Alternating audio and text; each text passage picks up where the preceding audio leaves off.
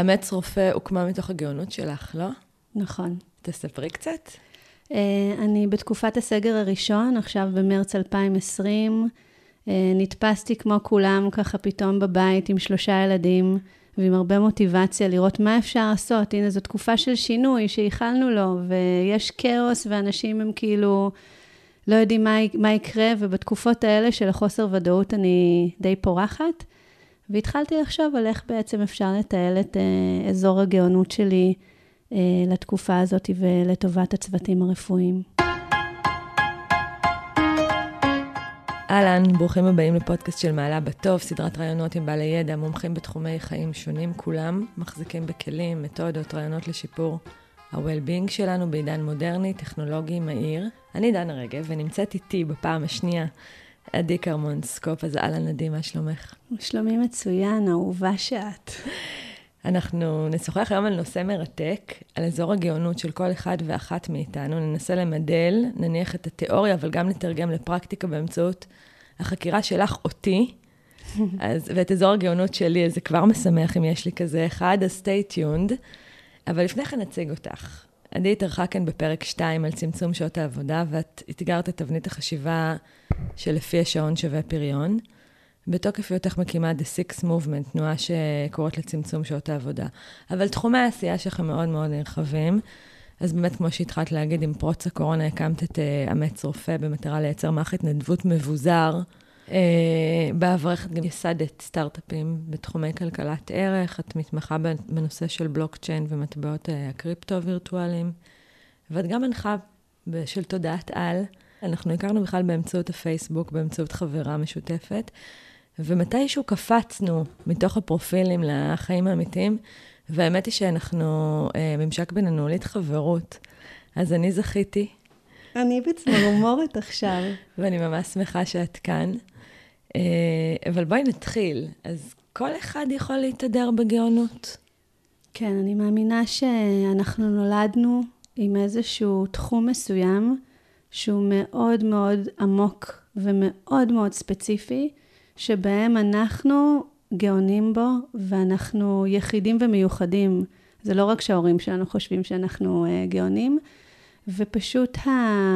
בחיים עצמם, הרבה פעמים אנחנו לא זוכים להגיע, להבין או ליישם או לממש את אותו אזור גאונות, אבל בכל אחד יש ניצוץ אמיתי, אמיתי של גאונות, לא באמירה כזאת מופרכת או של אהבת אה, הבריות, אלא ממש, אה, זה משהו בעיניי שהוא חלק מה, מהקוד אה, של מערכת ההפעלה שאנחנו נולדים איתה. זאת אומרת, יש סיבה לזה, אנחנו אמורים לממש את ה... אם אנחנו נממש את הגאונות שלנו, אז מה בעצם? אנחנו בעצם נתחכה אחרי... את, את אומרת מוג'ו, נכון? הקטע שלנו בעולם. זאת אומרת, אנחנו נולדים, וכשאנחנו נולדים בתור ילדים, אנחנו רואים שיש לנו משיכה מאוד עזה לדברים מסוימים. נניח, לבן שלי הוא כל היום משחק בלגו, והרבה מאוד ילדים משחקים בלגו, אבל באיזשהו שלב הם מפסיקים לשחק בלגו. והוא ממשיך לשחק בלגו ומתפתח, ואת ממש רואה איך הקטע שלו זה כל הזמן לאתגר את חוקי הפיזיקה ולייצר כל מיני מבנים ובניינים שהם מרחפים באוויר, ואת ממש רואה את הדבר הזה בתור ילד.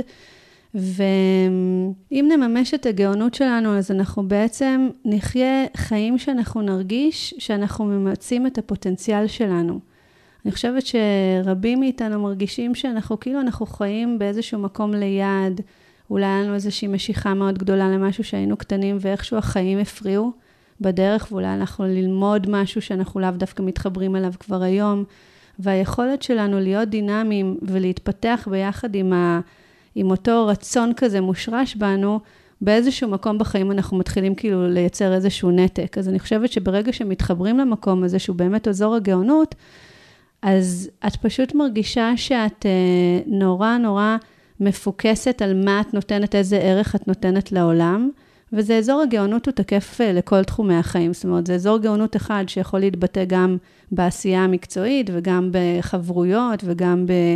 אה, זאת אומרת, אזור הגאונות שלי לא מוליד איזה ג'וב טייטל נורא ספציפי רואת חשבון, אלא זה משהו הרבה יותר רחב מזה, והפיצ'רים של זה יהיה העבודה שלי, נכון. ההורות שלי, הזוגיות שלי, האופן שבו אני מתנהלת. אבל באמת, כשדיברת, תהיתי, תמיד כשהגאונות שלי תבוא לידי ביטוי, יהיה בזה תרומה וערך לאחרים?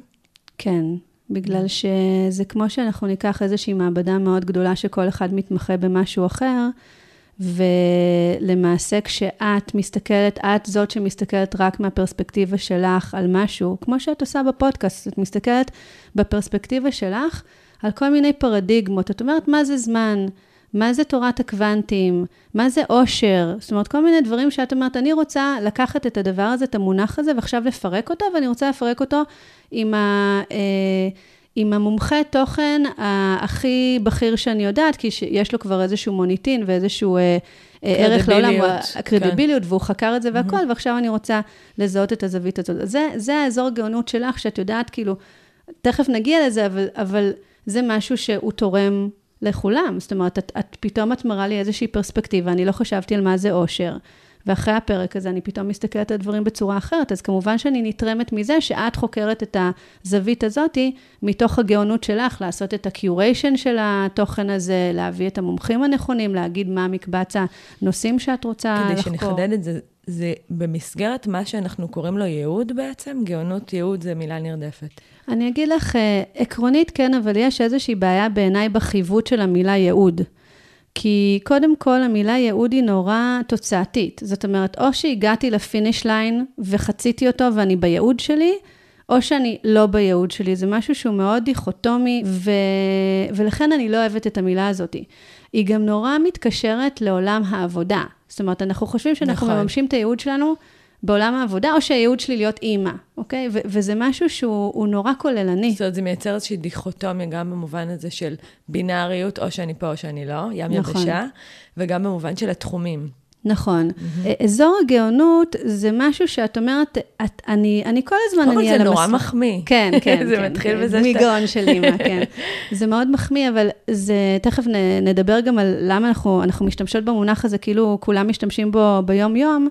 אה, אז, אז נדבר על הרקע, אני מניחה, אבל זה כאילו את עולה על איזשהו מסלול המראה שהוא מסע, והוא מסע של לקלף ולחדד את אזור הגאונות שלך מתוך הבנה שיש כזה דבר. קודם כל, את יודעת, כאילו ייעוד, יש ייעוד, אין ייעוד, אני כן בייעוד, אני לא בייעוד. זה משהו, שוב, הוא, הוא, את צריכה לעשות איזושהי קפיצה של אמונה מסוימת, בכלל להתחבר למילה הרוחניקית הזאת, ייעוד. פה זה איזשהו מסלול שאומר, אוקיי, אני אני, יש את התחומי תוכן שאני מתעניינת בהם, יש את האישיות שלי, יש את כל המכלול הזה, ועכשיו אני רוצה לעלות על איזשהו מסלול שבו אני לא מדי פעם אבליח ואפצח ואהיה מבסוטית על עצמי, ואני אגיד, וואי, אני, אני בזון שלי, אלא ממש להנדס רגעים שבהם אני כל הזמן מרגישה שאני ממש ממש על המסלול הזה, אני על הפסי הרכבת שמובילים למקום הנכון, ואני כל הזמן משתדרגת, ואני כל הזמן מפצחת, ואז התוצר של זה, זה פשוט בן אדם שהוא הרבה יותר ממצה את הפוטנציאל שלו. כשאנחנו ממצים את הפוטנציאל שלנו, אנחנו כאילו, אין לזה, אין לזה מטבע, אין לזה, זה, זה, זה כל כך בעל ערך שהוא כן. פרייסלס, אין לו ערך. כן. אנחנו מרגישים אבל חיוניים. אבל גם צריך להגיד, אנחנו יודעים את זה. זאת אומרת, הרבה פעמים כשאנחנו לא על המסלול שלנו, אז אנחנו בטוחים שאין דבר כזה מסלול, או, שזה, או שאנחנו כן, וככה כולם מרגישים, אלה החיים.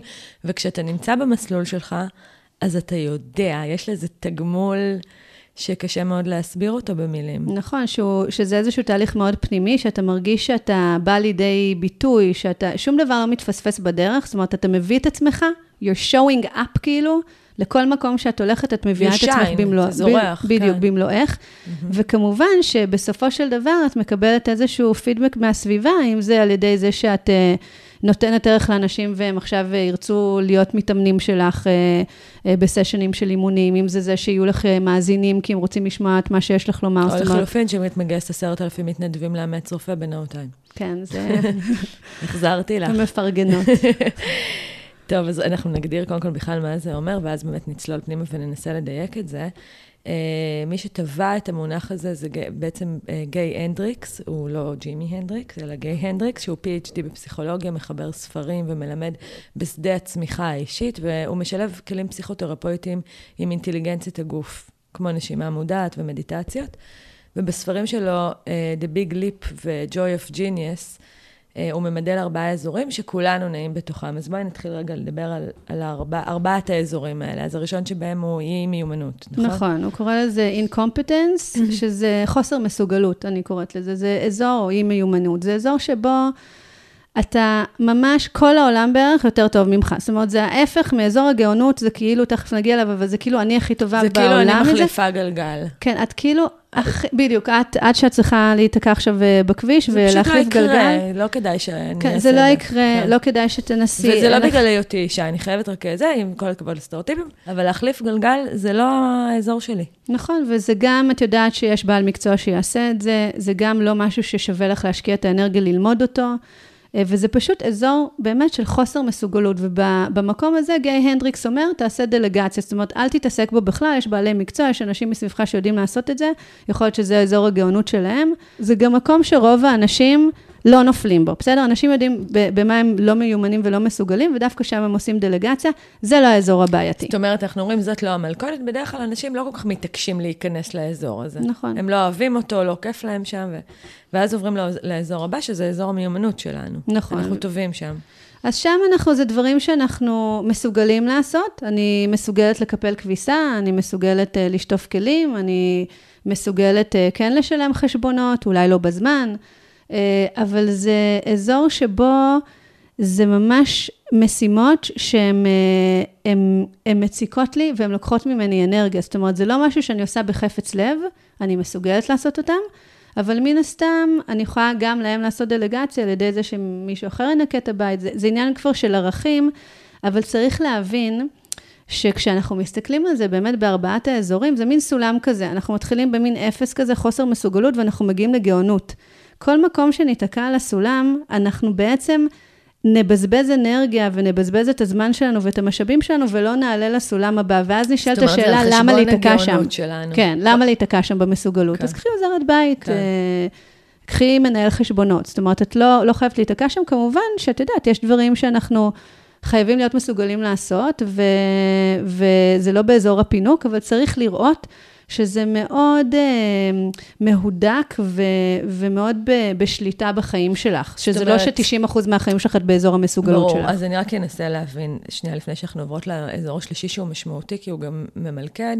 אנחנו בעצם אומרות, אם אני מבינה אותך נכון, כולנו נעים בארבעת האזורים האלה, זה לא שאפשר להימנע מאחת המשבצות, אבל אנחנו, ככל שאנחנו נשכיל לבחור ולהבין מתי, איך לצמצם מאזורים אחרים ולהגדיל מהגאונות, ככה אנחנו נשפר בעצם את חוויית החיים שלנו. נכון, שנהיה במודעות לגבי שלנו, זה. ואת שנהיה- היעילות שלנו, כן. כן, שנהיה במודעות לגבי זה, שבמקום להיות שיפוטיים ולהגיד, מה את מתפנקת, את לוקחת מישהי שתקפל לך כביסה, אז אני אגיד, כן, בזמן שהיא מקפלת כביסה, אני פשוט מתעסקת באזור הגאונות שלי, ו- וזה זה משהו שהוא צריך להיות במודעות מסוימת ובביטחון מסוים ובהסתכלות מסוימת.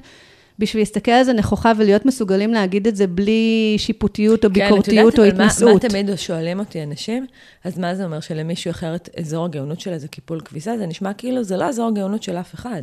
תסתכלי, זה, זה יכול להיות שזה אזור, לא אזור המסוגלות שלה, אלא אזור המצוינות שלה, בסדר? Mm-hmm. וזה, וזה גם בסדר. אני אתן לך דוגמה, אני לקחתי עכשיו אה, קורס של שלושה מפגשים אצל סיוון אה, גונן בקיפול. אני רציתי לשכלל את יכולות הקיפול שלי, וסיוון, אזור הגאונות שלה זה קיפול וסידור הבית. כן. והיא עושה על זה קורסים, זאת אומרת, היא לא הולכת ו... סתם מקפלת כביסה לאנשים, היא מכשירה אה, אנשים איך אפשר אה, לסדר את הבית, היא מחברת את זה בין סביבה לבין איזשהו תהליך התפתחותי. זאת אומרת, שאתה באזור הגאונות שלך, אתה לוקח כאילו נושא טריוויאלי כמו קיפול או כמו סידור הבית, ואתה הופך את זה למקום של גאונות, כמו שמרי קונדו עשתה עם אה, סוד הכסף מהיפני. ככה נראה אזור הגאונות mm. בתחום של קיפול וסידור הבית. ברור. אני לא שם. בסדר, לגיטימי. ואנחנו עוברים לאזור השלישי, שהוא באמת ממלכד מצוינות. נכון, וכאן גיא הנדריקס אה, טבע את המונח upper limit. אה, אה, אה, סינדרום הרף סינדרום, העליון. בדיוק. כן. שזה אומר, מה שאנחנו קוראים לו תקרת זכוכית, או כל הדברים האלה, שזה אומר שלמעשה אנחנו, רובנו נעים בתוך אזור המצוינות שלנו. זה דברים שאנחנו מצוינים בהם. זה דברים שאנחנו מקבלים המון פידבק בעבודה, ונקבל את העובד המצטיין. שוב, המילה מצוינות חוזרת על עצמה, ו, ו, ונתקדם, והכל יהיה בסדר. ונרוויח כסף. נרוויח כסף. הבעיה היא, ברגע שאנחנו נתקעים באזור המצוינות, ומה הבעיה? שיש איזשהו פער בין זה שאני לוקחת את זה כמין, טוב, באתי, עשיתי אסטרטגיה לאיזה חברה, אני לוקחת את זה כמובן מאליו, אני לא מתרשמת מעצמי, אני לא מרגישה שאני מממשת את הפוטנציאל שלי, מרגישה שאני עושה דברים שהם נותנים הרבה מאוד ערך לאחרים, אבל אותי הם לאו דווקא מאתגרים, אותי הם לאו דווקא, הם ממלאים. קצת באזור הנוחות שלי. כן. ואז זה בסדר שהסביבה תעוף על זה, אבל יש אנשים שהם גאונים ממני בזה, ו, והרבה פעמים אנחנו נתקעים שם בעבודה. זאת אומרת, העבודה שלנו, רובנו, בסדר? ש, שנמצאים כבר בדרגים בכירים וכבר מרוויחים סכום כסף יפה והכול, רובנו נמצאים באזור מצוינות, אבל אנחנו, אנחנו לא עפים על עצמנו. וכתוצאה מזה אנחנו מרגישים קצת תקועים בתוך המשבצת הזאת, או בתוך. השלב הזה של הסולם. מה שנקרא כלוב של זהב, כשחושבים על זה בעצם, זה מקום מאוד ממלכד, כי יש לו המון תגמולים. הנה, אני מרוויח כסף, הנה, אני מקבל הכרה. הרבה פעמים זה יכול לבוא עם איזו תחושה של אולי אני לא מרוצה סדרתי, אולי כן. אני מפונק, למה אני לא מאושר מבפנים שכל הדבר הזה קורה ואנשים אחרים היו נורא שמחים. להחליף אותי, להיכנס לנעליים שלי. כאילו אני מקבל כל הזמן פידבק מהסביבה, וזה מה שמניע אותי, כאילו הקידום, ואז, אבל אני מבפנים לא מרגישה שאני מביאה את מלוא תפארתי, הודי, שבזכות זה אני נולדתי. אנחנו לא רגילים לחשוב במונחים כאלה, אנחנו שמים לעצמנו את האפר לימיט. אוקיי, אז ככה זה, כאילו זה... אלה זה, החיים. זה, זה, זה כן. ציון שמונה וחצי, אבל את לא יכולה להגיע לעוף הזה, לעשר. וזה איזשהו, אה, איזשהו קיבעון מחשבתי שלא מאפשר לנו להבין שיש איזושהי ספירה מעל זה, מבלי להרגיש שאנחנו כאילו או הזויים, או עפים על עצמנו, או נרקסיסטים וכאלה דברים. ופה אנחנו מנסות להביא את זה לקרקע ולהגיד, זה לא איזשהו מאפיין אישיותי, אלא זה משהו ממש פיצ'ר. uh, שיש בכל אחד מאיתנו, והוא פשוט, הוא, הוא נמצא שם והוא מתחבא, ולפעמים אנחנו אף פעם לא מלטשים את היהלום הזה ומסתכלים עליו ואומרים, הנה, פה את מבריקה. פה, דנה, את, you killed it, you nailed it, את מבריקה.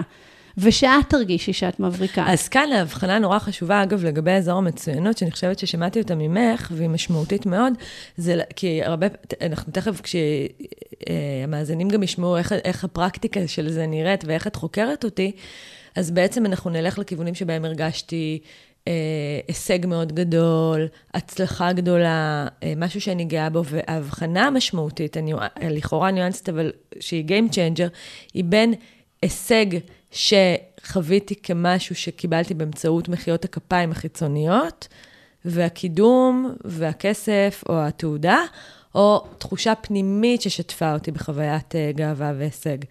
ואנחנו עוד נגיע לזה, ואני חושבת שפה במצוינות הרבה פעמים, ההכרה היא חיצונית ולא פנימית. נכון. זאת אומרת, אה, זה מה שאנחנו חווים. אוקיי. ואז אנחנו מגיעים לאזור שאנחנו מדברות בו היום, אזור הגאונות. נכון, ופה גיי הנדריקס באמת, אה, מה שיפה בספר הזה, זה שהוא מדבר על זה במונחים מאוד, אה, אין בזה שום דבר רוחני. זאת אומרת, זה אומר, נולדת עם איזשהו אזור של גאונות, זה טבוע בך. ועכשיו, במהלך חייך, ככל שתשכיל... לגלות אותו יותר מוקדם בחיים שלך. ככה תעלה על איזשהו דרך מלך, על איזשהו מסלול שבו אתה בעצם, אה, את או אתה, באמת תוכלו להרגיש ש, שאתם מביאים את עצמכם, כאילו יש, גם את יודעת, היופי באזור הגאונות זה שאת כבר לא יכולה לקרוא לזה עבודה או מקצוע. כן. וייעוד, לפעמים זה כן, ייעוד זה להיות רופא. הייעוד שלי היה להיות רופא, זה נורא נורא חד-מימדי כזה. ובאזור הגאונות את מרגישה שכאילו את יכולה לעשות את זה כל היום, וגם אם לא ישלמו לך, ו- ואת תעשי את זה, יש איזשהו מנוע פנימי ואיזה שהם אה, אה, גורמי מוטיבציה יותר אינטרינזיים כאלה, יותר פנימיים, שגורמים לך להמשיך לנוע ולנוע, והזמן מאבד את המשמעות שלו והכול. את, את כאילו צוללת פנימה לממש ל...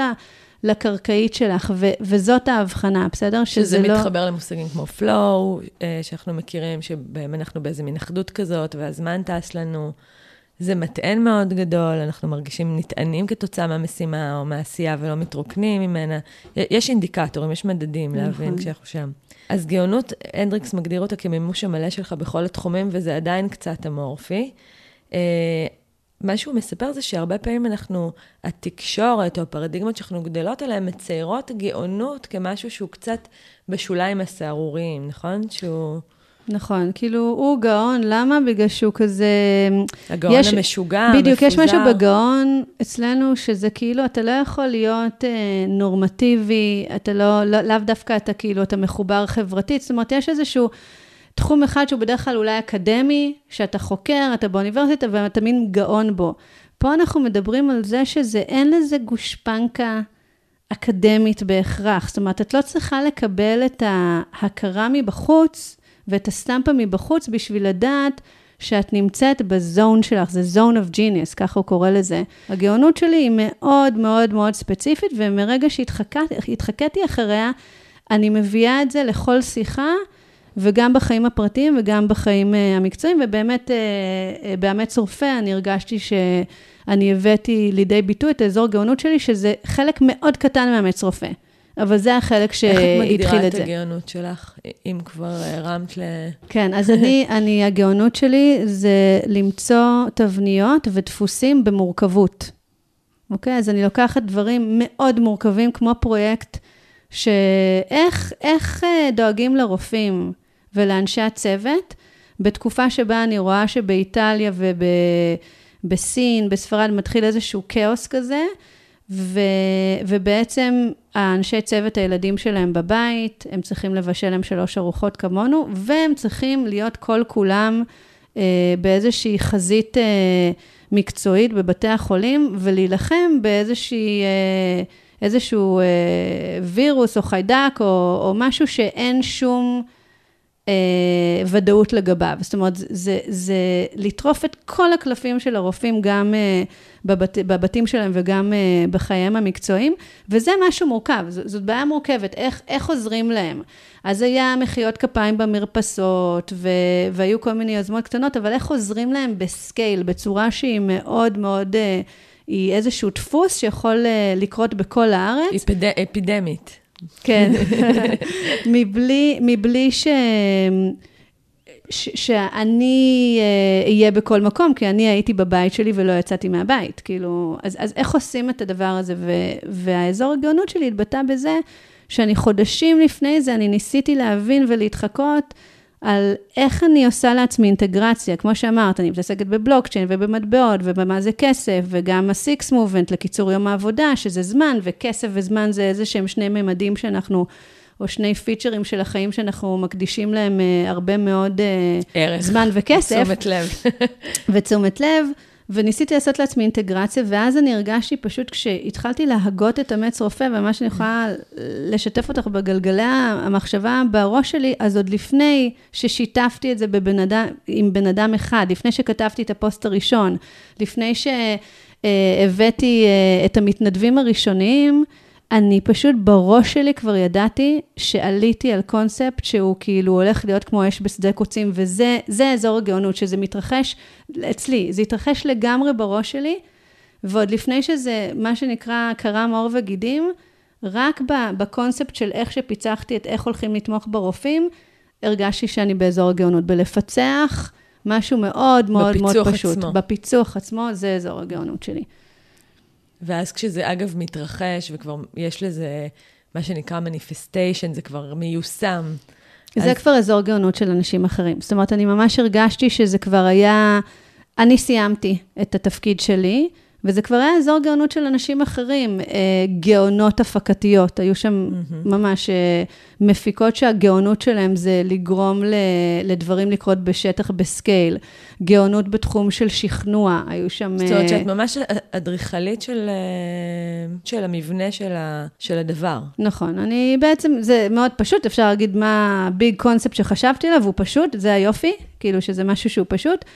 אה, חשבתי על זה שלכל רופא או איש צוות יש צרכים אחרים, ובעצם כל מה שאנחנו נעשה, אמץ רופא, זה נשדך בין רופא או איש צוות רפואי לבין מתנדב, רק על פי פרמטר אחד, שבעצם כל אחד יודע לעשות את הפרמטר הזה, שזה לפי קרבה גיאוגרפית. זהו. אז השטחנים שלנו, היו לנו עשרה שטחנים, כל מה שהם עשו, זה לקחו את כל הרופאים שרוצים להיות מאומצים, כל המתנדבים שרוצים לאמץ, לקחו, עשו חתך גיאוגרפי, והעבירו להם את הטלפונים אחד של השני. אז זה היה שלב אחד של הפיצוח. השלב השני היה להבין שיש רופאים או אנשי צוות שהם גרים בפריפריה, יש כאלה שגרים במרכז, יש כאלה שהם בעלי משפחה, יש כאלה שהם בעלי כלבים. הצרכים, ברגע שתנסי לתת את הצרכים ברמה הריכוזית, לעולם את לא תצליחי בעצם לתפור את המורכבות של, אה, של חייו של אדם שיש לו כלב ושלושה ילדים, והוא גר אה, בבאר שבע ועובד בתל השומר. אה, ולכן בעצם אותו מתנדב היה צריך לתשאל את הרופא הספציפי שלו, מה הצרכים שלו.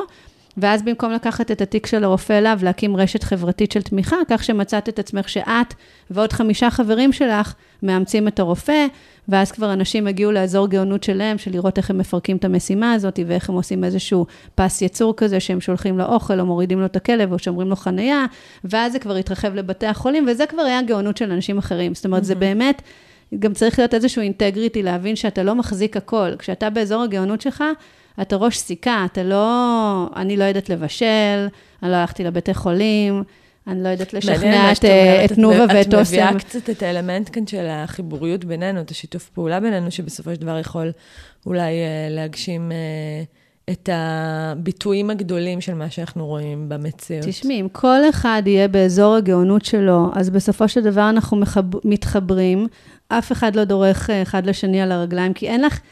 כשאת באזור הגאונות, מה זה לדרוך למישהו אחר על הרגליים? נניח בעבודה, את יודעת, יש מישהו שאת כאילו בערך באותה פונקציה כמוהו, וזה הטריטוריה שלי, זה הטריטוריה שלך. אם את בגאונות, מה, מה בעצם הפיתוי הגדול? לרדת לאזור המצוינות? כי ברגע שאני אלך ואני אדרוך אחר על הרגליים, ואת בגאונות שלך, אני, אני לא שם, זה לא הגאונות שלי, אני במצוינות. אז אני אף פעם לא אתפתה לרדת למצוינות. כשאני בגאונות. הבעיה היא שאנחנו... זאת אומרת, גאונות זה ממש בלופרינט, אין, אין כזה לעוד אחד. אין כזה לעוד אחד. זה ה-DNA המאוד שזה... ספציפי שלי. כן. וואו, זה ממש אה, מעודד. מה מעודד את הגאונות? איזה דברים, לפני שאנחנו נכנסות לחקר קונקרטי, מה הם הדברים שמעודדים את המפגש שלי עם האזור המתגמל הזה? אז כן, זה מאוד, ז, זאת שאלה חמקמקה, כמו שאזור הגאונות הוא חמקמק, בגלל שזה, כשאנחנו לא במודעות לגבי זה שיש אזור גאונות ומה אזור הגאונות שלנו, הפרטי, אז אנחנו, אולי היו לנו כל מיני הבלחות של אזור הגאונות בעבר, שלא ידענו לחבר בין הנקודות, וזאת הטרגדיה הגדולה. זאת אומרת, אז הדבר הראשון שאנחנו עושים, וגם המאזינים מוזמנים, זה פשוט להתחקות אחרי ההבלחות של הגאונות שהיה לנו, איך זה, איך זה, איך זה נראה.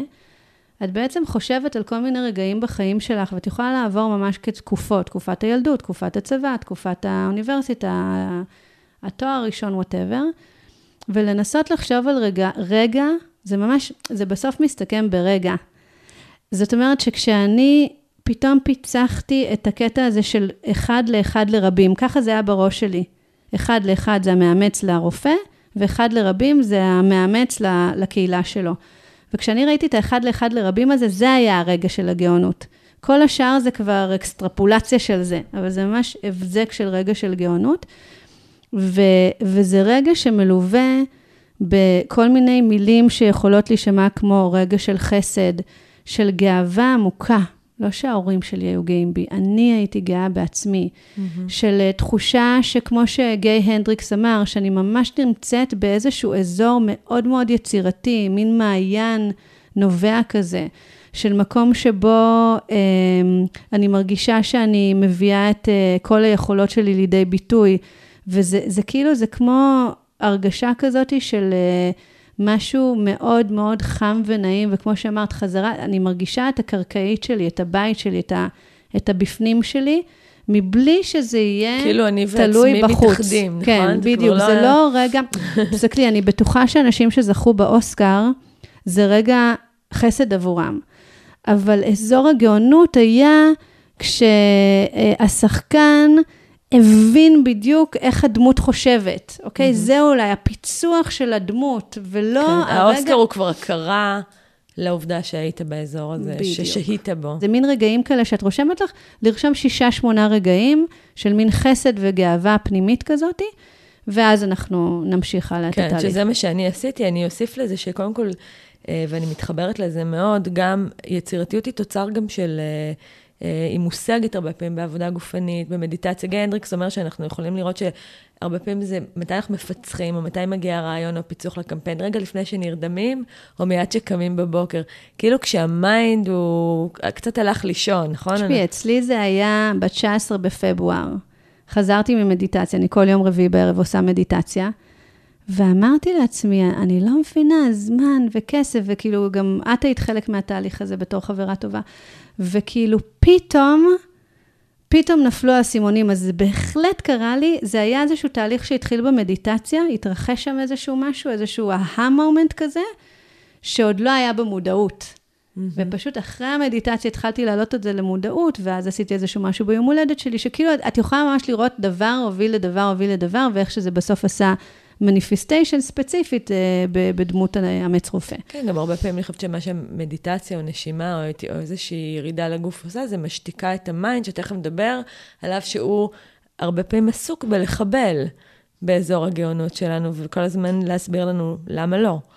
אז... אה, אז באמת הוא גם מדבר באמת על זה שזה מקום בדרך כלל מאוד ספונטני, נכון? אנחנו בדרך כלל לא מתכננים את הרגע הזה, את ה aha moment הזה. נכון, בגלל שיש משהו בספונטניות ובסקרנות טבעית, שזה המהות שלנו.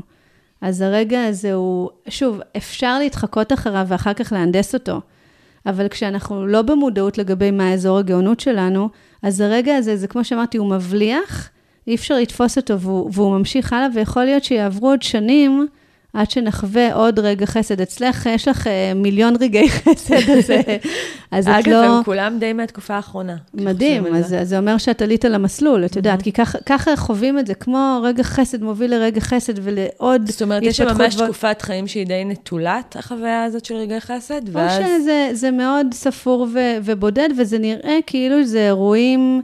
אה, בלתי תלויים. ובעצם כשאת מסתכלת על זה באיזושהי אה, פרספקטיבה כזאת שאומרת, אוקיי, בואו נעלה את כולם על הכתב שישה, שמונה, אז את פתאום מצליחה, מתחילה להצטייר איזושהי תמונה לגבי מהו אה, אותו אזור גאונות שלה. וזה לא אומר שאת תזמני עכשיו את הנקודה הזאת שבה יהיה לך את ה... אה, שתשתפי באור פנימי, אבל את כבר אולי מגדילה או ממקסמת את ההיתכנות, זה נכון? חד משמעית. כן, אז זה המקום של הספונטניות. מצוין. ועכשיו כשנלך רגע, ל... בכל זאת, לפני שאנחנו נכנסות פנימה למה מחבל בזה, אני חושבת שזה מעניין מאוד, כי, כי יש כמה אמונות שאנחנו מחזיקים בהן, שמספרות לנו למה כדאי להישאר במצוינות שלנו ולהימנע מכל אופציה אחרת.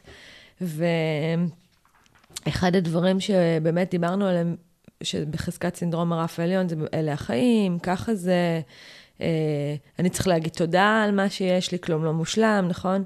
זה יכול להיות איזו תפיסה דטרמיניסטית, אבל יש גם משהו שאני התחקיתי אחריו די לא מזמן, והוא לדעתי מאוד מעניין רגע לשים עליו דגש, הוא פשע הזריחה או הפחד להצל על אחרים.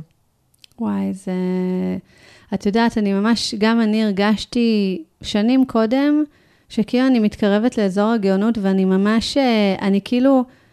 התלמיד עוד לא מוכן. כאילו, אני, אני, לא, אני לא מוכנה להיות תחת הזרקור הזה עדיין.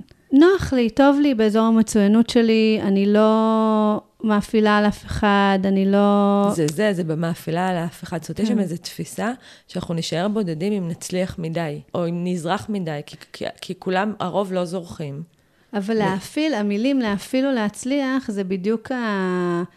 הפרדיגמה הלא נכונה להסתכל על זה, בגלל שבואי נניח, בסדר, סתם, שאנחנו, התיאוריה שאנחנו מהגגות עליה עכשיו היא נכונה, וכל אחד נולד עם איזושהי מתנה לעולם, איזושהי, איזשהו ניצוץ של גאונות, שהוא ממש, יש לו איזשהו פוטנציאל, והוא יכול לממש את הפוטנציאל, הוא יכול להגיע קרוב לפוטנציאל, הוא יכול להתרחק מהפוטנציאל. למה זה להפעיל? זאת אומרת, זה הפוטנציאל שלך, ואתה שם, אתה, זה לא בא על חשבונו של אף אחד. היה... לא, אבל אני יודעת, אבל בתחושה, נכון, התחושה היא... אבל הפריוריטי, שאתה אפילו לא ער לה, נכון. ושווה רגע להסתכל עליה, זה שהדרך לייצר קשרים ולייצר הזדהות ואמפתיה באמצעות זה ש... שקצת ננמיך את עצמנו, נכון. קצת נקטין את עצמנו, שגם אצלנו יהיה... אגב, זה לא דיון במושלמות, כן? זה, זה ממש לא שם, אבל... Uh, עוד דבר שאני נתקלתי בו, אגב, ואני אספר מעצמי, משהו שלקח לי זמן עד שהבנתי את זה, הוא הסיפור של פרפקציוניזם, שהוא גם מאוד מאוד מתעתע. וגם רף עליון. לגמרי. עכשיו, לקח לי זמן להבין, הרי מה קורה עם פרפקציוניסט? יש לו גם קצת טיפה אה, גאווה מוסווית, כן? זה כאילו, אתה יודע שזה דבר שאתה משלם עליו מחירים, וזו תכונה, לכאורה חיסרון לרעיון עבודה וכולי, אבל אתה הולך בחוויה של אני מאלה שחותרים למושלם. הרף שלי הוא נורא גבוה. אני, אני יותר מזה, אני ההפך מבינוניות. ואני חושבת שלאורך כל השנים, המחירים שמאוד התוודעתי להם, זה באמת שאני לא נהנית מהדרך, אלא רק מהפיקים. והתוודעתי לזה שאני שמה spotlight על מה שלא עובד, ועל הדלתא, ואני מבינה שיש לזה מחירים נפשיים, אבל כל הזמן חשבתי שזה נורא טוב לסביבה, וזה הופך את התוצר למשופר ולמצוין יותר. וכשאני הבנתי שהפרפקציוניזם שלי הוא-הוא הבינוניות, אז קרה, המשמע... אז קרה הסדק הכי משמעותי, או אולי הטרנספורמציה הכי רלוונטית. כי מה שעושה בן אדם שחייב להצטיין, זה מגדיר סיטואציות שבהן הוא בטוח יצטיין. יש משהו גם בפרפקציוניזם שהוא, יש בו מאמץ. כן. יש בו מאמץ. אתה כל הזמן, אתה כאילו, אתה לא שם, אתה לא שם עוד קצת, ו- וזה זה ממש ממש לא אזור הגאונות. Mm-hmm. כשהבן שלי משחק בלגו, הוא לא מתאמץ, הוא, הוא ממש בזון שלו, נמצא באזור הגאונות, והוא לא, הוא, הוא, הוא בחקר למה יגרום למה, ובסוף באמת יש, יש איזשהו, איזושהי יצירה מאוד יפה מלגו, אבל הוא לא עושה את זה מטעמי פרפקציוניזם, שמראש, כמו שאת אומרת, הוא חושב על היצירה הסופית ושכולם יתפעלו.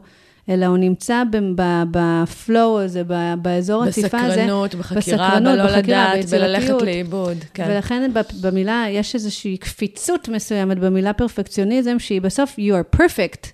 ומושלם זה לא גאון, בסדר? זה, זה כאילו, זה, זה בכלל לא באותו מימד. הגאונות היא, היא ממש מקום שאתה מרגיש שאתה כמו באמת מעיין נובע. וזה לא משנה עכשיו, אני לא צריכה עכשיו למשוך את, את אמץ רופא חמש שנים ולהפוך את זה לעמותה, וזה עכשיו, אה, אה, את יודעת, מפעל חיי. הג'וב טייטל שלך והדיילי ג'וב. כן, כי יש לי עוד כן. 700 רעיונות כן. כאלה. אם אני באזור הגאונות שלי, עוד יהיו לי 700 פיצוחים כאלה, ואני לא צריכה להאחז, אני לא צריכה להאחז בתוצר, mm-hmm. אלא אני רק... מתחקה אחרי הפיצוח הבא והפיצוח הבא, כי זה מה שעושה לי את זה. יאללה, בוא נראה אותך בעבודה, let's practice. תגלי לי איך אני גאונה. תספרי לי מה אני צריכה לעשות.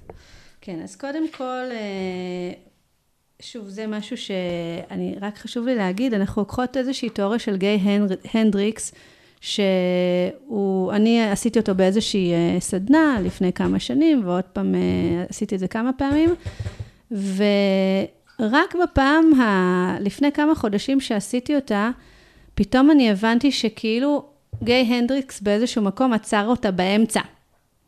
כי הסתכלתי על החדר מסביבי ורוב האנשים עשו את מה שהוא אמר לעשות ולא הגיעו לאזור הגאונות שלהם. והבנתי שיש עוד המשך שצריך לעשות בשביל להתחקות אחרי אזור הגאונות. אז איפה גיי הנדריקס אה, אה, מסתיים? בזה שאומר, תחשבי על אה, שישה, שמונה אירועים שהיו לך רגעי חסד וגאווה, תרשמי אותם, ואז למעשה מה שאת עושה זה את אה, מקריאה אותם לאנשים מסביבך, והם משקפים לך מה הם אה, שומעים מתוך זה, והם אומרים לך את החוזקות שלך. את מאוד פרפקציוניסטית, ואת אוהבת ככה וככה, ואת מקבלת איזושהי רשימה של אה, חוזקות, ומתוך זה את כאילו אמורה להתחקות אחרי אזור הגאונות. לי זה לא הספיק. אמ, ולמעשה, מה שאני פיתחתי זה משהו שאני קוראת לו אסטרטגיית חיים. זאת אומרת, לקחת את אזור הגאונות שלך ולהבין שיש אסטרטגיה מסוימת שאת נולדת איתה, שזה זה מה שנקרא המסלול שלך, המסילת רכבת שלך בחיים, ובשביל להתחקות אחרי זה, צריך לכתוב את השישה, שמונה אה, רגעים האלו, אבל אחר כך יש עוד איזושהי עבודה של איך מחברים בין הנקודות, וזה בעצם אה, המורכבות שאני מרגישה שפיצחתי אה, בהמשכיות של גיי הנדריקס. אז קודם כל, את רשמת שישה, שמונה רגעי חסד. אז אני אתחיל דווקא מסיפור שכבר כן סיפרתי לך אותו. אוקיי? ו, אמ, וזה הסיפור בתאילנד, זה היה ממש כשעזבתי את החברה בעצם, ורגע אחרי שהתחילה בי טרנספורמציה או שינוי פנימי. ואגב, צריך להגיד, עד אז כשטסתי עם המשפחה שלי, עם, עם ליאור ועם הילדים, אז היה לי אקסל נורא מפורט ומסודר, ואנחנו עקבנו אחריו בצורה מאוד מתוכננת, וגם מאוד נהניתי, והייתי בטוחה שככה עושים, שלוש אטרקציות ביום, בול בזמנים, כל משבצת אקסל זכתה לוי. וגם פה נסעתי עם אקסל, אבל משהו בי כנראה כבר התעדכן, אז, אז היה, היה מקום לנשום בין לבין ולשנות. אקסל היה רק שלד. אה, החיים היו מה שקורה עכשיו. ומה שקרה באותו רגע, מה שקרה עכשיו אז, היה שבטיסה, אה, הייתה טיסה מאוד ארוכה עם שני לגים, ובחלק שבין אה, בנקוק לצ'נגמאי, ילדים כבר היו יפים ומותשים, ובספונטניות התחלתי לספר להם סיפור מומצא, משהו שלא עשיתי בעבר, מעולם. הסיפור מסגרת, הדמות הראשית הייתה איזו ילדה, גילי, שבעצם נעה בין עולם המציאות היומיומית שלה, בית ספר וקנטות לפעמים, וקשיים ואתגרים, לבין עולם החלומות שלה, אה, שהיא חוותה אותו כמציאותי לחלוטין, ואגב, לא ברור בסיפור אם הוא חלומות, או שהיא באמת מגיעה לשם בסיפור, יש הרגשה שהיא מגיעה לעולם מקביל, ששם כל מה שהיא מאמינה בו מתרחש, ממש קורם עור וגידים. היא מייצרת חומרים, דברים, ארנבים שקופצים, אה, ארנבים צבעוניים, עננים זוהרים מתוך המחשבות שלה.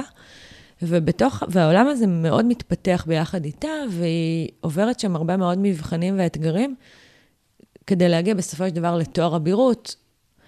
והסיפור הזה שהתחיל ממש בתמימות, כדי להפיק שעמום בטיסה, הפך להיות סיפור שסופר כל יום, לבקשת הילדים, בלי שידעתי לאן הוא ילך, כי המצאתי אותו. ומה שקרה זה שגם הנופים נכנסו, הנופים שחווינו במהלך הטיול נכנסו לתוך הסיפור, וזה הפך להיות סוג של שיחה מאוד מהותית באמצעות דמות אחרת, שבה הבנתי את עולם התוכן של הילדים שלי, את איך הם תופסים דברים, התאפשר לנו לעשות איזשהו עדכון מחשבתי. גם היה רגע שהיא הותקפה, הקנו שלה, על ידי דרקון מים, ענק, ענקי. והוא חבט בה עם הזנב, והסירה געשה בים סוער עם גלים וכולי, והיא ניסתה המון המון דברים כדי לעצור את השטף הזה וכדי לחזור למים רוגעים ורגועים, ורק כשהיא התחילה לצחוק, מתוך ייאוש, התחילו, הדרכון התחיל לאט לאט ל, ל, להתכנס לתוך הים חזרה. וגם זה, אגב, כרגע, הרחיב משהו בחשיבה של הילדים, ו- ו- וקיבלתי על זה כל הזמן פידבקים. למה אני מספרת את זה ככה? כי זה לכאורה לא איזה סיפור של הצלחה עסקית. יותר מזה, לא היה לי שום תגמול במובן הזה שגם אפילו לא כתבתי את הסיפור. אני זוכרת שחשבתי תוך כדי איך אני מפספסת שהוא לא נכתב, mm-hmm. ושהוא בטוח יישכח, ובדיעבד הוא אכן נשכח. זה היה סיפור אדיר. אני זוכרת שמה שהרגשתי שאני מתרגשת, ואני לא מבינה מאיפה זה הגיע, והגאווה העצמית הזאת שמדברת עליה הייתה מאוד נוכחת. החוויה של א', וואו, כמה יצירתיות ואיפה היא הייתה. והדבר השני זה מדהים שאני מצליחה להגיע ככה לילדים ומייצרת הרחקה, ולומדת על עולמם, ואולי מעדכנת איתם דברים. Mm-hmm. אז, אז זה בגדול. זה היה מהמם בעיניי. להמשיך. זה רגע שני, כן. להמשיך. טוב, אז uh, הבן הגדול שלי במשך... Uh, שנתיים, הכיתה שלו עברה שנתיים מאוד לא פשוטות, אה, כתוצאה מתחלופה של מורים, וכיתה שהייתה מאוד לא מובלת, והם התנהלו כמו בעל זבוב, ממש. הם חבורת ילדים צעירים מאוד, שהגיעו כל היום לשדה קרב. נלחמו אחד בשני, גם באלימות פיזית, גם בהמון הקנטות אה, מילוליות. אני, צריכים להבין, אני לא הייתי ערה לזה, אני יודעת להגיד את זה בדיעבד, אבל הבנתי שמשהו לא בסדר אה, מתנהל, אה, והבן שלי, די הבנתי שהוא בחוויה שלו הולך לשדה קרב באופן יומיומי. ותפיסת עולם שלי, אנחנו לא יכולים לשנות את העולם שסביבנו, גם הבן הבכור שלי, אז גם מבחינתי לא ידעתי שאפשר אחרת, או פחות הייתי ערה לאופציה של איך לשנות את המציאות עצמה. אז מה שעשיתי רוב הזמן זה ניהלתי איתו שיחות על איך הוא מרגיש, ומה אה, הוא יכול הוא לשנות בה, איזה אחריות יש לו, איזה בחירה אחרת הוא יכול לקחת. אבל באחת הפעמים התברר שארבעה ילדים היכו אותו בכיתה לנגד עיני המורה. ומתברר שזה לא היה אה, משהו שרק הוא חווה, אלא כל פעם מישהו אחר היה שעיר לעזאזל התורן. ו- ופה נעמדתי מול מציאות שמה בדיוק את אומרת לילד כזה. ומצאתי את עצמי, אחרי שכבר ככה זה פתאום התגבש, כל הזרמים האלה של שנתיים מאוד לא פשוטות, וחוויה שבאמת משהו לא בסדר קורה ברמת האקלים בכיתה שלו. אמ, זה, זה כאילו התנקז לתוך הנקודה הזאתי, ומצאתי את עצמי ממש מעורערת בעין. וכאן, הרבה פעמים, אני מכירה את זה מהעבר שלי, מה אנחנו עושים כשאנחנו מתערערים? אתה מתחיל לעשות פול גז בניוטרל, הכל מהכל, יורה לכל הכיוונים, וזה מה שעשיתי, הראיתי לכל הכיוונים. אז uh, כתבתי מכתב לעירייה שמבקשת שיתוף הפעולה התקציבי שלהם והפסיכולוגי שלהם, ושיביאו פסיכולוגית לבית ספר. דיברתי עם מנהלת בית הספר, רשמתי אותו לבית ספר אחר חצי פרטי. זאת אומרת, ממש פעלתי בכל אה, מרחב ומעגל שאני יכולה לחשוב עליו. שזה לכאורה לוגי, אבל לא הרגשתי engaged לאף אחת מהדרכים, עד שיום אחד בזמן לא דחוף, לא חשוב, כשאני יושבת ביום שישי בלילה וגוללת את הפיד פייסבוק שלי, עולה לי כתבה על איזה מנהלת, עינת ברגר אריזון, שניהלה בית ספר בכפר שלם בדרום תל אביב, והיא הכניסה, ובית ספר היה מאוד נכשל, גם מבחינה לימודית, אבל גם מבחינה אקלימית. היא הכניסה לבית הספר שיטות כמו מיינדפולנס ומדיטציה ומורי בודהיזם, והיא יצרה בחירה ב, ב, לתל, בעבור התלמידים אה, לגבי מסלולי הלימוד שלהם, ויצרה מעגלי קשב, ששם דיברו בקבוצות מאוד אינטימיות על מציאות לא רצויה, על רגשות לא נעימים, המון soft skills והתייחסות אה, למד...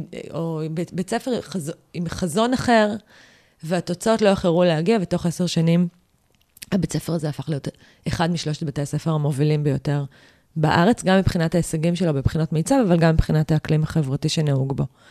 ובאותו רגע הרגשתי את האוריקה, את, ה... זה... את הניצוץ הזה, ואמרתי, אוקיי, פה יש, יש, לזה אני מתחברת, כאן יש חזון. ובעצם פניתי למנהלת בית הספר במייל, שאומר, את המנהלת ולעורך נלך, זאת הכתבה.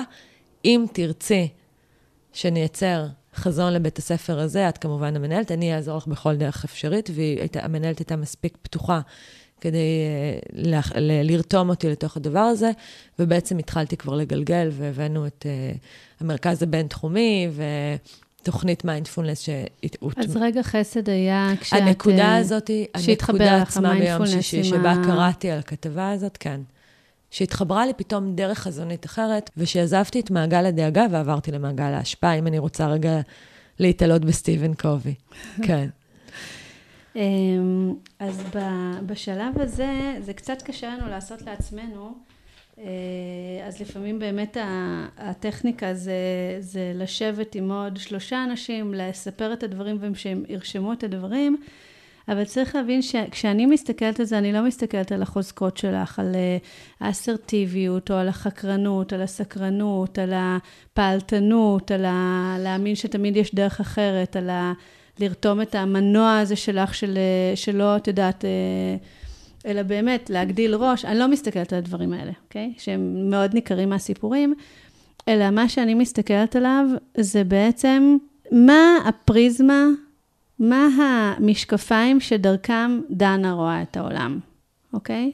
והמשקפיים האלה הם אה, כאילו יש להם, זה כמו אופטומטריסט שמסתכל ומנסה להתאים את הראייה החדה.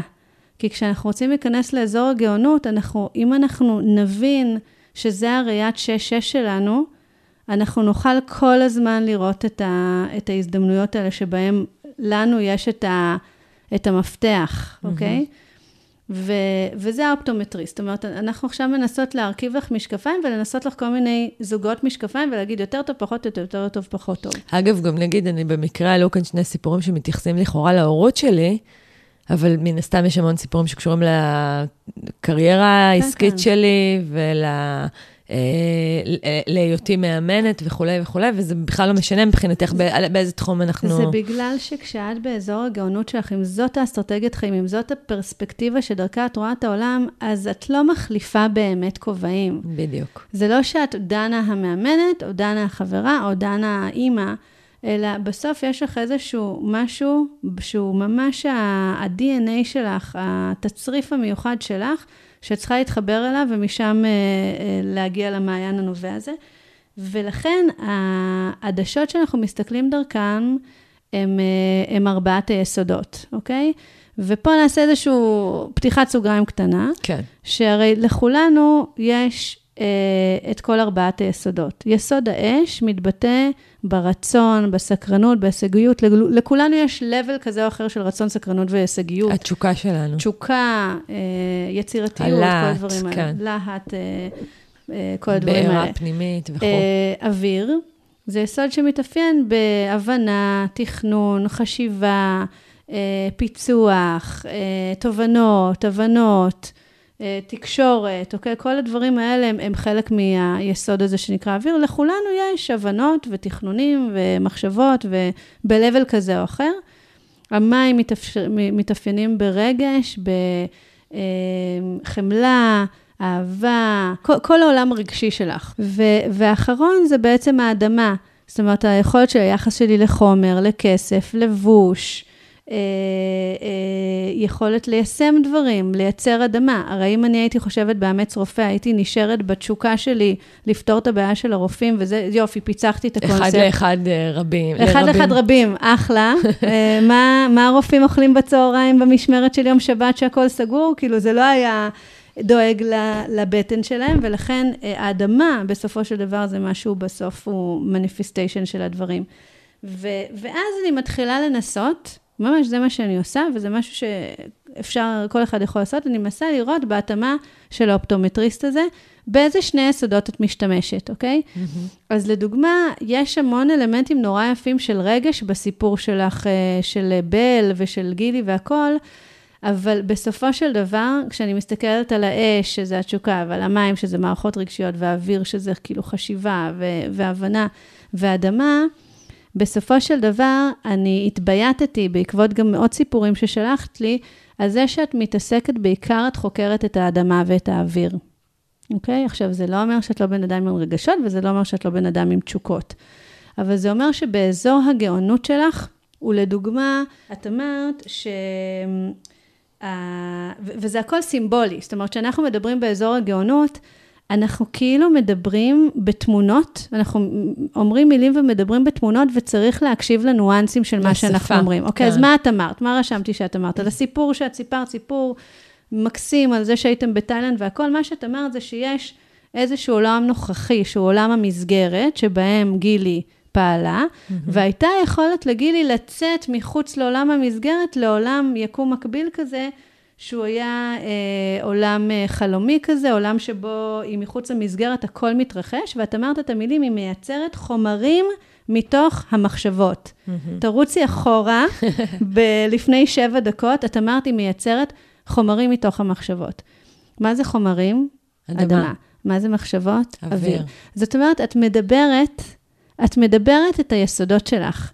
עכשיו, פה אנחנו צריכים להבין, יש קשר בין היסודות לבין אזור הגאונות. למה? כי בסופו של דבר, לכל מקום שאת ניגשת, את ניגשת עם שני היסודות המובילים האלה, ואת מנסה לקחת דברים, נניח מסגרות קיימות, ולהכניס לתוכם הבנות. בפודקאסט, יש לך פודקאסט כבר 30 ומשהו פרקים, את לוקחת מסגרת מחשבתית מסוימת, ואת אומרת, תסתכלו, זאת המסגרת. ככה אתם מגדירים אותה, זה מה שמחקרים, ותביאי לי כל אדמה. מחקרים אומרים, ההוא עשה ככה, אה, תתני לי נתונים, תתני לי סטטיסטיקות. זאת המסגרת היא אדמה?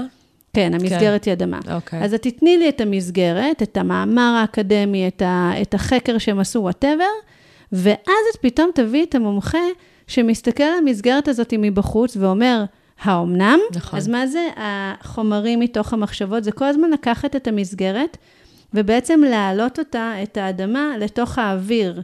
את אמרת ממש שאת, כשדיברת עם הילדים, את רצית להתק... לעשות להם עדכון מחשבתי. כן. אוקיי, מה זה עדכון מחשבתי? וזה שוב, זה דברים שהמאזינים שלך מכירים אצלך, זה השבירה של פרדיגמה, זה לקחת מסגרת, שזאת אדמה, ולקחת ולשבור אותה, ואת לא שוברת אותה בכוח הזרוע. ולמעשה, את בסופו של דבר, את רוצה לשרטט לנו איזושהי מסגרת מחשבתית, להפריך, או לפחות לסדוק דברים שאנחנו לוקחים אותם באוטומט כמובן מאליו. Mm-hmm. וגם בדוגמה השנייה, להכניס מיינדפולנס לתוך בית ספר. מה זה בית ספר? את אפילו מסגרת. נתת את הדוגמה, זאת מסגרת, ואת נתת את הדוגמה, מה התרשמת מהבחורה הזאת? את אמרת שהיא נתנה להם לבחור אפילו את תוכנית הלימודים שלהם. הרי מסגרת לא נותנת לך לבחור תוכנית לימודים. נכון, היא מכפיפה. כן, כן, היא אומרת לך, זה, הנה, שולחים לנו עכשיו תוכנית שבועית, נכון? והעיקר שהבנו, הבנתי את הקטע, שבילים אחד, חוברת זה, כאילו, מאוד ברור מה עושים. קפסולה אדומה, הכל בסדר. ואת אמרת, שנייה, יש פה מישהי שלקחה בית ספר ובעצם התחילה לעשות mix and match של כל מיני דברים, ומה זה להכניס מיינדפולנס ומדיטציה לתוך המסגרת? מה מכניסים לשם? אוויר. נשימה. אוויר. נשימה וזה אוויר. כשאני מדברת איתך על זה, זה למעשה דברים שהם הם, את יודעת בבסיס שלך שהם ממש ממש מסקרנים אותך, ואז מהמקום הזה, מה שאנחנו מנסים לייצר עבורך, זה איזשהו... אה, דימוי מסוים, שאת תחזיקי בו ואת תביני שזה אזור הגאונות שלך. אוקיי? Mm-hmm. Okay, אצלי זה לדוגמה, זה, זה מפתחות לאיזושהי כספת. זאת אומרת שיש המון קומבינציות, ואני פשוט יודעת כאילו להתחקות אחרי הקומבינציה שתפתח את הכספת. אז זה מבחינתי הדימוי שאני משתמשת בו בלמצוא דפוסים במורכבות. Mm-hmm. אצלך, מה שלי עולה, זה, זה שתמיד כאילו, זה כמו שאנשים מטפסים את האברסט, אז הם, הם מתמודדים עם המון קשיים שהם גם קשיים אדמתיים, הם מתחילים לא לנשום טוב ולא להרגיש את הרגליים, ויש להם כאילו, גם, גם פיזית זה מאוד קשה, אבל זה גם מאוד מאוד קשה מבחינת האוויר. הם מתחילים להגיע למצב שאין, שיש אה, איזשהו מעט חמצן באוויר ומטפסים, אבל בסופו של דבר, הם מגיעים לנקודה מאוד גבוהה שבו האדמה פוגשת את, ה, את הרקיע, את ה-heavens. אוקיי? זה לא, זה לא אה, אנשים שעושים קרוס קאנטרי, שהולכים כאילו שעות כאילו במישור. בישורת, כן. אלא הם עולים והם מוצאים את נקודת המפגש, שזה הפסגה אה, של ההר. שהיא פוגשת, שהיא במקום הכי האופק, גבוה, והיא פוגשת כן. את האופק. ואת כל mm-hmm. הזמן מחפשת את הפסגה הזאת שתפגוש את האופק. זאת אומרת, לא להסתכל על המסגרת מתוך המסגרת, אלא להגיד, שנייה, בוא נטפס כמה מטרים למעלה, ונסתכל על הדברים במקום כן, שבו האדמה והאוויר... כן, זו חוויה שאני מאוד מתחברת אליה, מעוף הציפור, זום אאוט, אלה מילים שאני הרבה פעמים אה, משתמשת בהן, של כאילו לעלות לרמה אחת מעל. כן. שזה הפרדיגמה שמעל זה, או התפיסת עולם ש, שמנחה את הפיצ'ר הפרגמטי שאנחנו רואים כאן. אבל גם, ל... גם כאן אנחנו לא עוצרים. זאת אומרת, אנחנו לא עוצרים, כאילו, אני, אני מנסה לעשות שאנחנו לא נעשה את זה נורא נורא אמורפי. אה, אוויר ואדמה, כן. והיא זה, ויש לה איזה פסגה של הר, אלא ברגע הזה שאנחנו מבינות את זה, אנחנו פשוט מתחילות לרשום את המתכון. Mm-hmm. אוקיי, אני יכולה ממש לפרט לך את המתכון שלי. יש מתכון של חמישה שלבים, שזה מה שאת תמיד, תמיד, תמיד עושה, שאת נמצאת באזור הגאונות שלך. ולכן אני אומרת, את יכולה להנדס את זה, אנחנו לא משאירות את זה ברמה המורפית. אוקיי, אז נניח שאת ב... נניח עכשיו שאנשים באים... לטפס על הר האברסט. מה הם עושים דבר ראשון? מה את עושה דבר ראשון, דנה? אה, כשאת בת... מצטיידת. במה את מצטיידת? את מצטיידת... אז ב... גם בידע, של להבין כאילו לאן אני עולה, מה המשמעות של כמה זמן צריך להתאמן כדי, אם באוויר דליל, להכיר את הטמפרטורה, כדי לדעת מה הציוד הפיזי שאני צריכה לקחת איתי. נכון, ואצלך בדוגמה שלך, אז את תצטיידי בידע, בלראות האם יש אה, משהו אחר שקרה. הנה, יש אותה מסגרת של בית ספר שאפילו פחות טוב, באזור נכשל, שהצליחו להקים את זה, הם הצליחו במבחני מיצב, זאת אומרת, את ישר מביאה את האדמה. את אומרת, תסתכלו, אני לא אבוא אליכם ואני אגיד, בואו תעשו מיינדפולנס והילדים יתחילו לנשום. את מחברת את זה לאדמה, את אומרת, תקשיבו, הבית ספר הזה עלה במדרגי, אה, בציוני מיצב שלהם, את ישר מביאה את האדמה לתוך הסיפור הזה, את לא נשארת ב... אז, אז את, את מתחילה לחקור ולראות שיש כזו דוגמה של מסגרת שהצליחה לצאת מהמסגרת. ואת מתאימה את זה, זאת אומרת, ההצטיידות שלך היא הצטיידות ב, בידע ובמספיק אה, חומרים תומכים, וגם לפני ראיון שאת עושה, לפני פודקאסט, את הולכת, את הלכת וקראת את גיי הנדריקס ואת הביט גליפ, ואת אספת את כל המידע שאת יכולה בשביל לבוא לראיון עם, עם צידה לדרך, שזה הידע. Mm-hmm. אוקיי? זה הדבר הראשון שאת עושה, את קודם כל אוספת ידע בחומרים. מה הדבר השני שאת עושה? מגייסת, רותמת. אוקיי, את רותמת, ואת רותמת על ידי זה שאת uh, בעצם, uh, מה אמרת למנהלת? אני משתפת בחזון. בחזון. כאילו, את אומרת, תסתכלו, יש פה פסגה, יש, אנחנו יכולים להגיע אליה. כרגע אנחנו, זה הכאב, הנה ההנאה, אבל זה הגשר. אני מצביעה לה על האופציה ההיפותטית להנאה, אנחנו יודעים שאנחנו לא שם כרגע, ואני מס, מספקת אופציה לגשר. ומציעה את שירותיי, כאילו, זה השלב השלישי. אז בעצם את אומרת ל, ל, למנהלת, תקשיבי, אתם נמצאים פה, שזה אחלה מקום, אבל תסתכלי את הבית ספר הזה, הוא הגיע לפסגה. את רוצה שנירתם ביחד ונגיע לפסגה? בואי נשלב כוחות, בואי נמצא את המטרה המשותפת, כי אז את יודעת שנגיע לפסגה מהר. כשיש לך מתאמנים, את בטח אומרת להם, בואו נעשה לכם לוח חזון, בואו נראה לאן אתם יכולים להגיע, אני לא יודעת איזה כלים את משתמשת, סורי שאני... אבל, אבל את רותמת את הצד השני לאיזושהי מטרה, ואת עושה את זה על ידי זה שכאילו, זה, הם יודעים שזה, שזה הולך להיות לגמרי מדעי. זאת אומרת, את לא הולכת עכשיו להתנסות בי כמו איזה, איזה שפע ניסיונות, את ממש עושה את זה מתוך ידע, מתוך זה שלמדת, מתוך זה שהבאת את המחקרים, מתוך זה שיש לך את הקרדיביליות והגושפנטה, יש לך תעודה על הקיר. זאת אומרת, זה לא מגיע מסתם מקום של, היי, מי זאת בכלל שהגיעה. אז האדמה היא מאוד נוכחת, את באה מתוך מקומות של מסגרת, אבל את מציירת משהו שהוא למעלה, שהוא מחוץ למסגרת. בואו נגיע לפסגה. Mm-hmm. נכון? זה הדבר השני שאת עושה. אז את קודם כל, את מציירת מטרה משותפת. מה הדבר השלישי שאת עושה באזור הגאונות שלך? אני עושה. את הבאת את המומחית, עושה, נכון? כן, את הבאת מישהי שהיא מומחית במיינדפולנס כן. מהבינתחומי. כן. זאת אומרת שאת מביאה... איתרתי שתי תוכניות אופציונליות, ונפגשנו עם שני אנשי האקדמיה שהנחו אותם, כן. תסתכלי, הורה אחר היה אומר, לא באזור הגאונות שלו, הנה, הבאתי לך את המידע, תעשי את. נכון? הבאתי, הראתי לך, יש את הבית ספר הזה, עשיתי כבר את החיבורים פה, עצרתי. את לא עוצרת שם, אלא את בעצם אומרת, בואו נביא את המומחים עצמם, הנה, תסתכלו, אלה שתי התוכניות, אלה האלטרנטיבות, בואו נראה מה מתאים, מה זה, אז את מביאה את האדמה לתוך האוויר, לתוך החזון ולתוך מה שרצית לעשות. זאת אומרת שה... ואת עושה את זה עם הרבה נשימה, ואת מבינה שזה לא הולך לקרות overnight, את לא עושה את זה במין אש כזאת ששורפת, ואת מטפסת עקב בצד אגודל, ואת יודעת כל הזמן שיהיו קשיים בדרך, אבל את רוצה להגיע לפסגה, וזה המקום, ואת לא, מה שנקרא, אה, מוותרת בדרך. אז בעצם, באזור הגאונות הזה, את צריכה לראות איך את משכפלת יותר מהמקום הזה שזה מסגרת שפוגשת קושי, והפתרון של הקושי לא נמצא בתוך המסגרת. ו-then mm. you step in. אוקיי. Okay. ששם הערך שלי.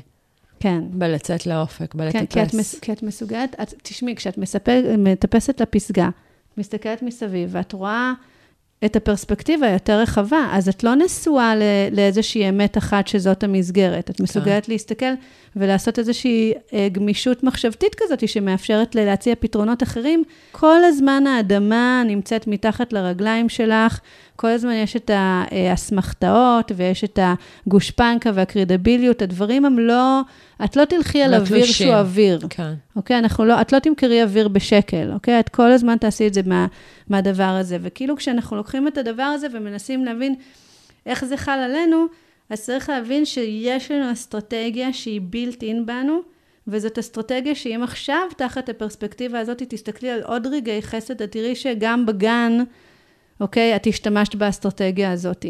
אבל זה פשוט משהו שהוא לא, לא מספיק, אה, הוא לא מספיק ממודל. בראש mm-hmm. שלנו, אין לנו את המודל של זה. אגב, את עכשיו הראת באמת את אזור הגאונות שלך, איך את לוקחת משהו מורכב כמו בן אדם, עם סיפורי חיים שונים, ואת מוציאה, את שולפת משם איזו נוסחה. שהיא לגמרי פשוטה ומזקקת. כן, ש, שבגדול זה, זה דורש אפס uh, leap of faith, אפס אמון, כי את, זה, מה, ש, מה שמאוד מורכב בדוגמה שעשינו, זה שאת יודעת שמה שאני מדברת עליו, זה כאילו, זה, זה הקרקעית של הנשמה שלך. אנחנו עכשיו, אנחנו מדברות על הליבה שלך כבר. כן. שזה באמת מה שאת עושה. אין בזה רגש. ויש בזה תשוקה, בגלל שכשאנחנו באזור הגאונים, תמיד תשוקה נמצאת, כן? אז זה לא שאין אש. אבל החומרים שאת מתעסקת איתם, הם לא פירומנית ולא מישהי ששוחה כל היום, אלא זאת מישהי שנושמת וקוראת, ונושמת וקוראת ונושמת וקוראת, וזה בדיוק מה שאת עושה לפני פודקאסט. גם הפודקאסט הזה הוא אווירי. נכון. נכון? ההרצאות שאת מעבירה, את מעבירה מידע ואת מעבירה ידע ואת מעבירה את זה מתוך הפרספקטיבה שלך, של מישהי שהיא לא מתוך המסגרת. את לא הפרופסור שחקר את הדברים בתוך האקדמיה, כי אז אין לך קרדיביליות, כי את נשואה כבר לרעיון. את כן, באה מבחוץ, מתוך מישהי שנמצאת בפסגה, ויכולה להגיד, אמנם הפרופסור הזה אמר ככה, אבל הפרופסור הזה אמר ככה, אני בפסגה, אני לא נשואה לאף אה, גבעה. ו- וזה אזור שהוא מאוד מאוד מאוד מאוד ייחודי לך, ואת לא תרגישי מאוימת אה, על ידי אף אחד כשאת תהיי שם. וואו, איזה מדהים. אני, אני רוצה לקחת את זה צעד אחד קדימה, כי אני כמובן רק אשקף, אני מאוד מתחברת לחומ... בניתוח שלך לחומרים הספציפיים האלה, כמו שאת מגדירה אותם, ומרגישה שאני מקבלת ככה מין באופן פשטני איזו הסתכלות אחרת לגבי העשייה שלי. אה, אבל נניח שאת עובדת עם בן אדם, ואת מזהה שלצורך העניין, היסודות שהוא עובד איתם הם אש ומים. Mm-hmm. ואת מנתחת כמו שניתחת איתי, ואתם גם מגיעים לאיזשהו דימוי, לא יודעת, אולי זה לוליין או שחיין או you name it. ואז מה, איך אני מבין מה, מה אני עושה עכשיו, מה הצעד הבא שלי, איך אני מבטא יותר מאזור הגאונות שלי ביום-יום שלי. כן, אז מה, ש, מה שקורה עכשיו זה את מנסה לבחון אה, האם את משתמשת בזה ביום-יום? אז את אומרת, אוקיי, בוא נראה מה אני עושה ביום-יום. אני אה, איזושהי מנחה של הילדים שלי. אני מנסה להכניס להם, אה, יש לך רגע חסד שבו אה, את ממש היית קואוצ'רית של הבן שלך. נכון. ולקחת סיטואציה, שוב, סיטואציה מסוימת, וניסית להציע לה פרספקטיבה אחרת. אה, אז את מנסה לבחון כל דבר שאת עושה מתוך המשקפי ראייה שיש בהם אוויר ואדמה, ולנסות לראות איפה את משתמשת באוויר ואדמה. בפודקאסט הזה, את עושה אחד לאחד את המתכון. באמת, אחד לאחד. את לפני כל, כל מרואיין מכניס אותך פתאום לעולם תוכן שאת צוללת אליו ואת עושה דוקטורט לפני כל uh, פרק. זה לא... את לא באה ואת מחרטטת בקטנה ואת אומרת, תהיה בסדר, את אבל לא דוקטורט, רק כדי שאני לא ארגיש מתחזה. בסדר, דוקטורט שאין לו... אני לומדת, אני מכינה את עצמי. שאף אוניברסיטה כן. לא חתמה עליו. אה, אבל אה, אז את צריכה לבחון את החיים שלך ולהסתכל באמת על הדימוי הזה של האם אני מטפסת, איפה, איפה אני מרגישה שאני מטפסת ואין לי יותר אוויר. שלא טוב לי שם, שכאילו אני לא מרגישה שיש בי את הפאשן הזה להמשיך להגיע לפסגה, אלא עצרתי בדרך. ואז השאלה, למה עצרתי בדרך? Mm-hmm. זה היה עולם תוכן שלא עניין אותי, כי כשאנחנו מגיעים לאזור הגאונות, נניח אני, למה התעסקתי בסיקס מובמנט, או בביטקוין, או אה, באמץ רופא, או אני מנחה של תודעת על, בגלל שבסוף זה לא משנה לי עולם התוכן, כל עוד אני עושה את, ה, את המתכון שלי. והסיבה היא שאנחנו לא מתעייפים מזה, זה בגלל שזאת האסטרטגיית חיים שלנו, זו המתנה שלנו לעולם. אמ, אז באמת, את בוחנת את מהלך חייך, ובעיניי, מהיכרותי איתך, אה, את מאוד מאוד מדויקת, את מאוד באזור הגאונות שלך, בגלל שזה בדיוק מה שאת עושה. את לוקחת משהו שהוא קונצנזוס, ואת אומרת, האומנם? והאומנם הזה, זה את שואלת את השאלות, את מביאה את יודעת, עכשיו שאנחנו מדברות, מעבר לזה שנורא כיף לי ומעניין לי, ואני מקווה שגם לכם, זה באמת, אני חושבת שבפרק הזה, מה שעשינו, זה קצת אתגרנו את המחשבה לגבי גאונות. כשאמרנו, לכל אחד יש כזה אזור. נכון. ו- וכבר פה יש איזושהי חשיבה טיפה שונה, נכון? ממה שאנחנו מורגלים mm-hmm. לחשוב בה. אז קודם כל, אה, יוס, על המתודה הזאת שאת הבאת, שהיא מאוד מעניינת, שבאמת חלקה היא גיי הנדריקס עם רגעי חסד, ו, והחלק השני שלה זה משהו שאת פיתחת, שכרוך בארבעת היסודות שאת מביאה מהעולמות של תודעת על. אה, אני רוצה גם להוסיף שאלה שגיי הנדריקס ממליץ עליה, והוא אומר ככה, שים את עצמך במיטת מותך, באיזה גיל אתה מסיים את חייך, ותניח שחייך היו מוצלחים מאוד, ותדמיין שאני מגיעה אליך ושואלת אותך, מה היה כל כך מוצלח? והדבר הראשון שעולה לך, שים אותו קדימה. הגעתי לאברסט, תקעתי שם דגל. את, את, את מדמיינת את שלך או את שלי? שלך. כן, אוקיי. uh, אני אסיים, לפני שאת uh, תסכמי, בציטוט מהבשורה של תומאס. אם אתה מביא את מה שבתוכך, מה שאתה מביא יציל אותך, אם אתה לא מביא את מה שבתוכך, מה שאתה לא מביא יהרוס אותך. אני חותמת על זה. סיכום נפלא. עדי, כל כך תודה, אני מצפה לפרק השלישי. אי אפשר לדעת באיזה נושא זה יהיה. לגמרי לא, אבל זה בטוח יהיה מעניין, מאתגר ומעורר למחשבה. תודה רבה, אהובה. תמיד מאוד מאוד מאוד נעים לי. נעימה לי הנוכחות שלך ומאוד מאוד מעוררת השראה בעבורי. תודה, אהובה שלי. ותודה גם לכם שהאזנתם והגעתם עד לכאן. Uh, תצטרפו אלינו גם לפרק הבא בעוד שבועיים, תשתפו אחרים, אנחנו נשמח גם לדירוגים ולחיוויים. ובינתיים, תעלו בטוב ושיהיה שבוע טוב.